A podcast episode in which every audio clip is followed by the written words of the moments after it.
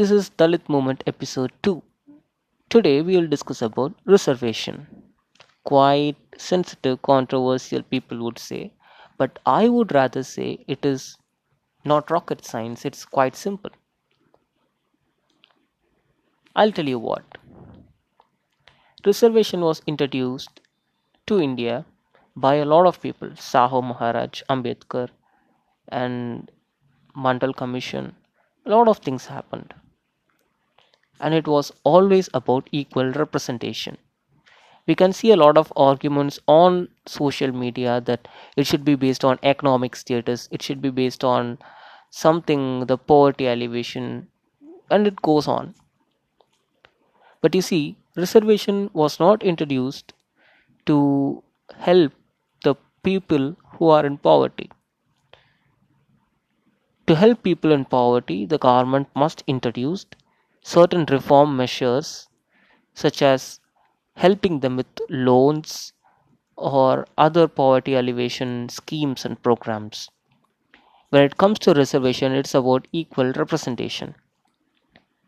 I'll tell you something. If a Dalit wants to help his community to get roads or education or clothes, something else through the law, the Indian law, he would go and file a case or complaint and that goes to court. When it goes to court 98% of the judges the judiciary is dominated by the forward community people. And honestly it is not about whether they want to help or they don't. It is primarily because they don't understand the struggles of a Dalit in India they don't understand what it is to be discriminated. That is the problem.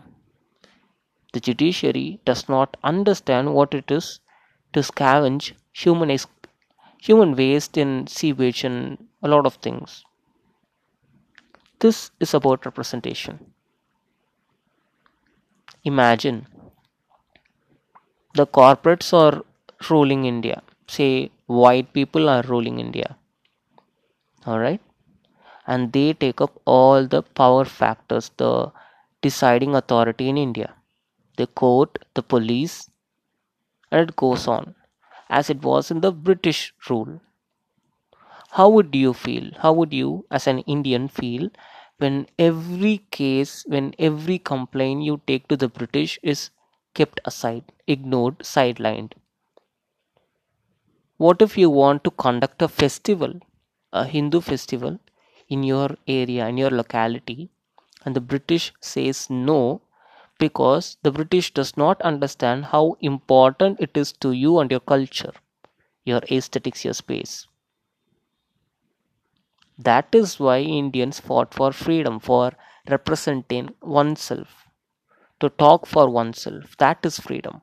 And that is exactly what reservation is about to talk for oneself, to gain the power, to gain the power deciding authority, so that we can voice for ourselves. That is representation.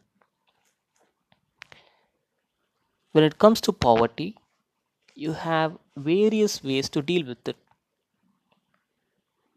You can always ask your networks, loans, and it goes on. And another important argument I always come across is Do you think all Brahmins are poor? Or another way, do you think all Brahmins are rich? The two argument is quite paradoxical because in the system, the caste hierarchical system in India, the Brahmins stay on top so only a Brahmin can marginalize another Brahmin. It does not work any other way. Statistically, if 98% of the Brahmins or the forward community people are in judiciary or in power factors in municipality, corporations, advisors, chartered accountant, and it goes on in cricket too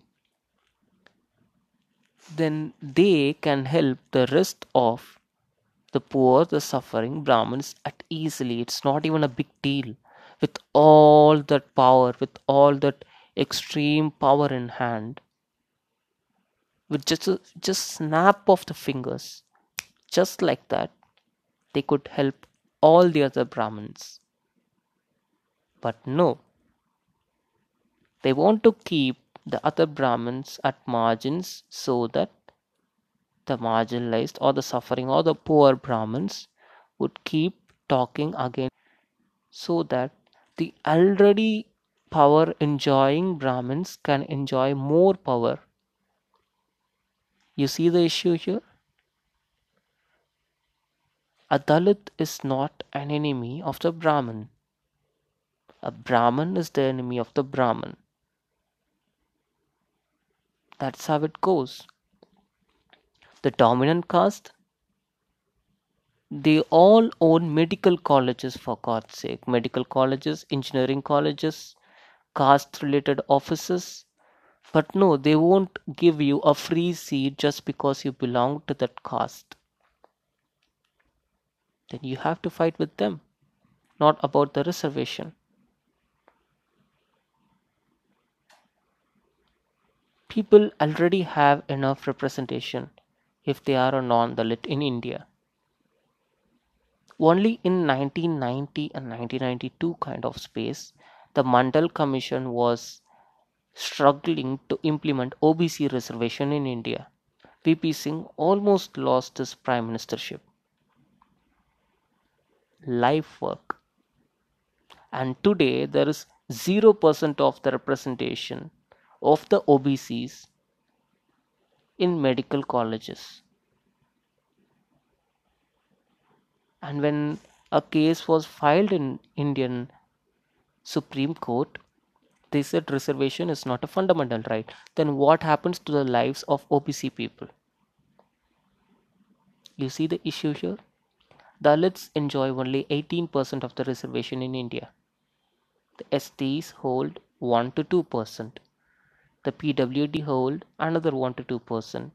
The OBCs enjoy enjoy is a wrong term. They avail 40 percent at least, 35 percent. And in all these things, women hold some 50 percent in Tamil Nadu space, 35 to 40 percent in Tamil Nadu space.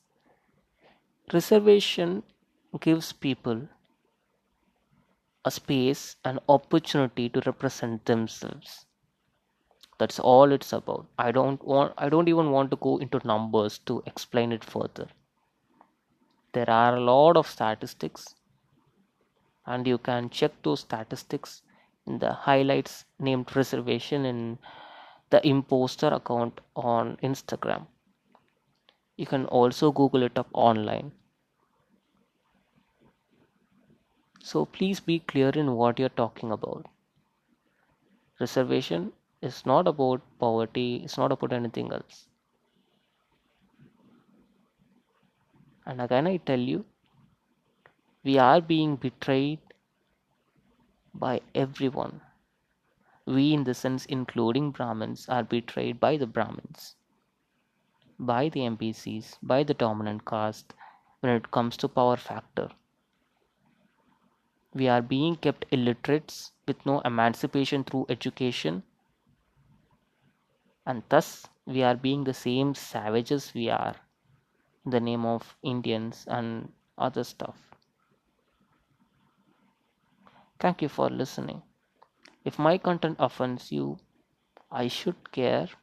And you can give your feedback in the casteless collective the imposter accounts on instagram. Thank you. Jp